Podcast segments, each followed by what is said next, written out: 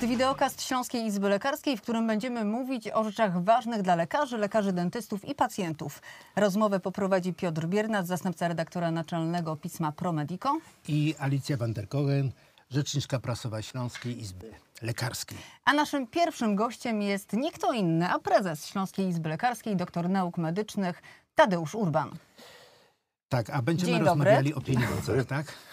Będziemy rozmawiali o pieniądzach, bo proszę Państwa, 21 października uchwałą Naczelnej Rady Lekarskiej zmieniono wysokość składek lekarskich. Podniesiono e, tę kwotę z 60 zł do 120. Oczywiście składki będą podwyższone dopiero od stycznia, ale temat już jest aktualny. Z tego co wiem, to 49 osób głosowało za taką decyzją, 13 było przeciw, 3 osoby się wstrzymały, między innymi pan prezes Śląskiej Izby Lekarskiej. I takiego hejtu, jaki spadł na samorząd lekarski już dawno nie było. Spodziewał się pan takiej reakcji kolegów i koleżanek? Spodziewaliśmy się, że e, podwyżka nie będzie miło przyjęta. Żadna podwyżka zobowiązań, wydatków nie jest e, aprobowana tak z radością i uśmiechem na ustach. E, Zawsze e, trzeba się liczyć, że część e, koleżanek, kolegów będzie niezadowolona z tego, z takiej podwyżki. Będą niezadowoleni ci, którzy nie lubią samorządu, uważają, że jest niepotrzebny, uważają, że oni sami sobie świetnie i znacznie lepiej bez koleżanek i kolegów, bez wsparcia wspólnoty poradzili. Ale 120 zł to dla lekarza dużo. E, No, dużo, bo było 60, więc jest 120. Można 100% powiedzieć, że więcej. 100% więcej. Ale tak naprawdę ja sobie to policzyłem. To w stosunku nie do dochodów, a do wynagrodzeń lekarzy w tej chwili to jest mniej więcej od 1 do 2% e, tychżeż wynagrodzeń. Czyli nie jest to jakaś e, kwota, która e, będzie mocno odczuwalna w budżetach rodzin lekarskich. Tak pan delikatnie o tym y, powiedział, o tym hejcie, a przecież te epitety o złodziejach, darmozjadach i tak dalej, to przecież y, musiało zaboleć. To zawsze boli, bo wydaje się, że idea samorządu powinna być dla wszystkich e, tą dobrą i słuszną ideą. I zawsze jest przykro, że e, zdarza, zdarzają się takie jednostki, e, które tej idei nie rozumieją kompletnie i uważają, że e, no, można sobie w dzisiejszej rzeczywistości, w dzisiejszym świecie e, bez e, działań samorządowych poradzić, że jednostka jest w stanie zwojować świat. Tak nie jest i, i ci, którzy mają świadomość, oni e, raczej e, popierają samorząd i do tego hejtu się nie przyłączają. Pan konsekwentnie, konsekwentnie wstrzymywał się od głosu. E, Śląska Izba Lekarska nie brała też udziału w konsultacjach, które były przed tą decyzją. Dlaczego nie był pan po prostu przeciw? Dlatego, że samorząd to nie jest tylko jedna izba. E, Samorząd to jest 200 tysięcy lekarzy w całej Polsce, e, którzy zrzeszeni są w 24 izbach. One się różnią e, co do i terenu swojego działania, ale przede wszystkim co do ilości członków. My jesteśmy drugą co do wielkości po Mazowieckiej Izbą Lekarską. Mamy 10% zrzeszonych lekarzy polskich u siebie. Natomiast są jeszcze izby średnie i są małe. E, Sytuacja finansowa dużych izb zawsze jest lepsza, no bo mnożnik jest korzystny. W związku z tym my potrafiliśmy sobie dotychczas radzić e, przy poprzedniej składce. Potrafilibyśmy pewnie bez tej podwyżki również przetrwać, natomiast musielibyśmy się liczyć z ograniczaniem swoich działań. Natomiast w najtrudniejszej sytuacji były te małe i średnie izby. I tu trzeba było właściwie tym kolegom pozostawić kwestię decyzji co do tego, jaka wysokość składki byłaby optymalna do tego, żeby oni mogli swoją działalność dalej dla kolegów u siebie zrzeszonych e, realizować. E, tego nie było, nie było tych konsultacji. One były takie mocno wybiórcze, bo przedstawiono wyłącznie symulację e, wzrostu ewentualnego składki dla Naczelnej Izby Lekarskiej i Mazowieckiej, czyli największej izby.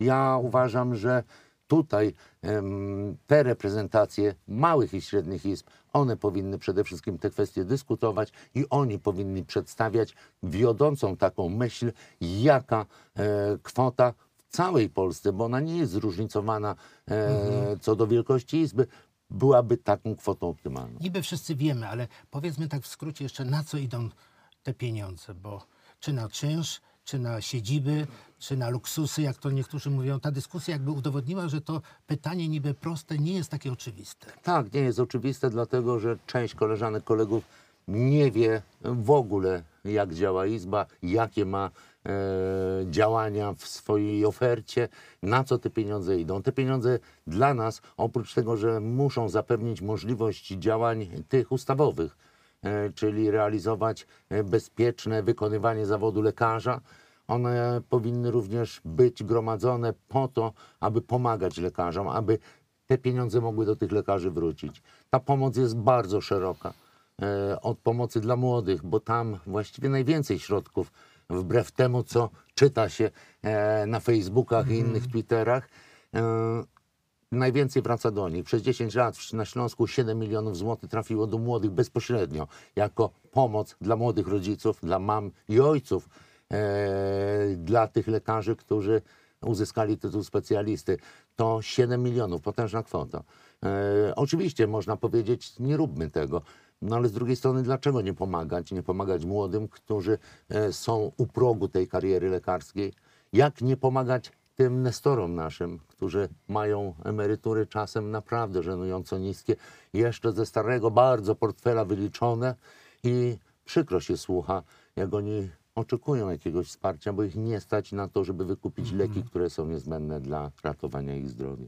Czyli powiedzmy wprost, co by było, jakby izby lekarskie nie istniały? Najprawdopodobniej administracja państwa, e, pewnie na poziomie województw, przejęłaby tę część obowiązków. Oczywiście bez żadnej działalności dodatkowej, czyli wprowadziłaby rejestr. Myślę, że przy wojewodach powstałyby komisje do spraw błędów medycznych. E, już takie gdzieś tam próby działania w zakresie oceny postępowania e, szpitali były prowadzone. Wydaje się, że z tym sobie państwo poradzi. Natomiast no, nie wyobrażam sobie, że będą się zastanawiali nad tym e, mm, pracownicy biura, powiedzmy wojewody, jak pomóc lekarzom w trudnej sytuacji materialnej, jak wspomóc e, sieroty po lekarzach, po to, żeby mogły te dzieci ukończyć szkoły, skończyć studia i, i wyjść na Albo- ludzi, jak to się mówi Albo kolokwialnie. przejmować się kursami i tak dalej. I Już prawda? nie mówię o, o, oczywiście o, o kształceniu, dlatego że to też jest taki może konik wyłącznie śląskiej na razie Izby Lekarskiej, e, gdzie e, cztery lata już temu stwierdziliśmy, że dobrze by było, aby kursy, które są narzucone wymogami przede wszystkim programów specjalizacyjnych, a które powinien organizować e, ośrodek e, CMKP, m, z pieniędzy swoich czy pieniędzy unijnych, obojętne. Okazuje się, że te kursy nie były realizowane, bo nikt nie chciał ich zorganizować. I przyjęliśmy zasadę, że CMKP jest płatnikiem tych kursów, on rozlicza ich finansowanie, natomiast my jako Izba organizujemy nie tylko dla naszych lekarzy, dla wszystkich, Czyli jakby nie którzy są było- w samorządzie. Ale jakbyśmy tych kursów nie robili, to wówczas lekarze dłużej by zdobywali specjalizację, bo Oczywiście- musieli na te kursy oczywiście, czekać? że tak, Bo mówi pan, dlatego- że nikt nie chce tego robić, tak? Ja idąc tą, e, tym, tą, tym torem myślenia, najpierw zapytałem młodych, dlaczego nie robicie tych kursów? Oni mówią, doktorze, no jak nie, dlaczego? My chcemy je robić, tylko nikt ich nie organizuje. Mojego kursu nie było już od pięciu lat w Polsce zorganizowanego. Ja mam wszystko już do przystąpienia do egzaminu specjalizacyjnego, oprócz tego kursu. I ja dzięki waszej izbie mogłam ten kurs odbyć i w końcu jestem specjalistą. Okej, panie prezesie, awantura o te składki, teraz już wiemy po co są izby, ale awantura o składki odkryła także jeszcze jeden konflikt, y, który jakby ciągnie się od maja. Konflikt między y, działaczami młodymi, y, ambitnymi, pełnymi tam nowych pomysłów, a dotychczasowymi działaczami izb lekarskich.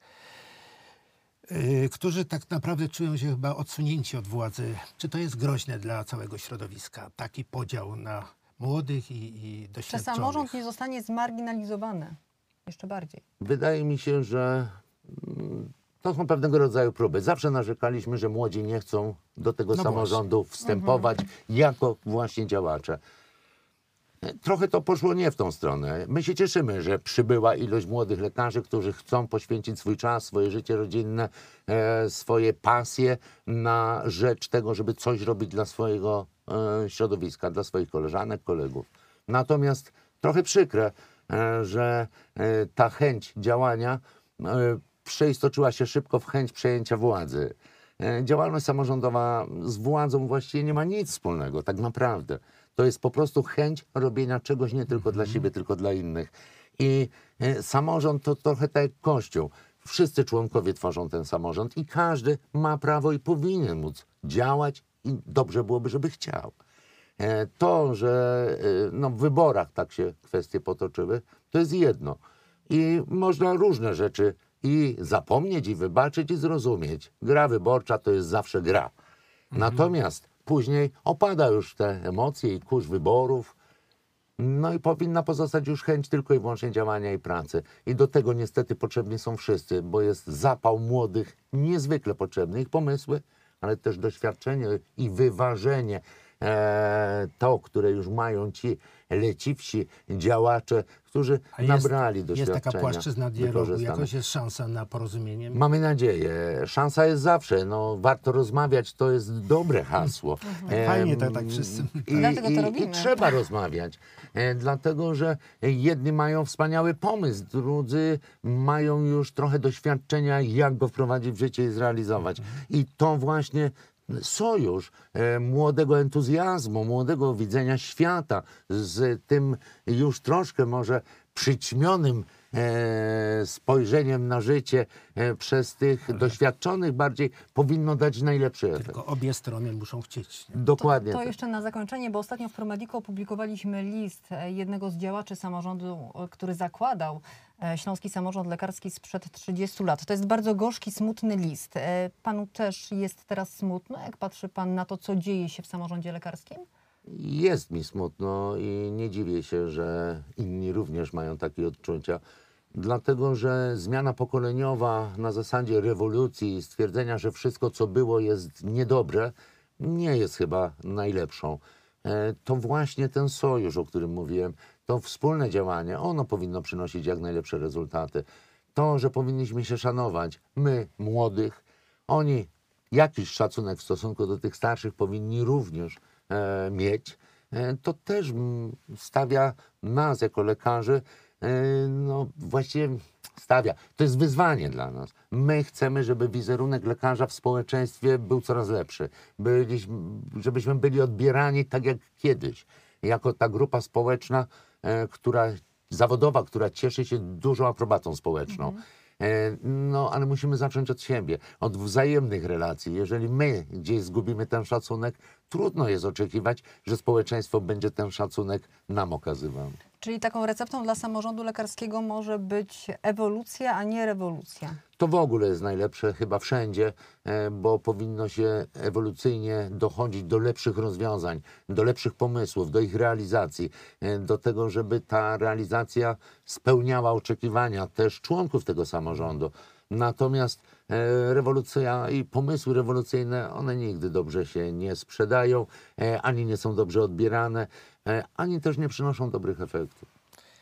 Dziękujemy bardzo, panie prezesie. Niech to będzie puenta tej naszej rozmowy i niech ten nasz samorząd lekarski będzie miał coraz większe znaczenie i też y, po to robimy tego rodzaju rozmowy, po to y, takie trwają dyskusje, żeby czuć y, potrzebę istnienia naszych izb lekarskich. Naszym gościem był prezes Okręgowej Rady Lekarskiej, doktor nauk medycznych Tadeusz Urban. Dziękujemy. Dziękuję bardzo. Dziękuję.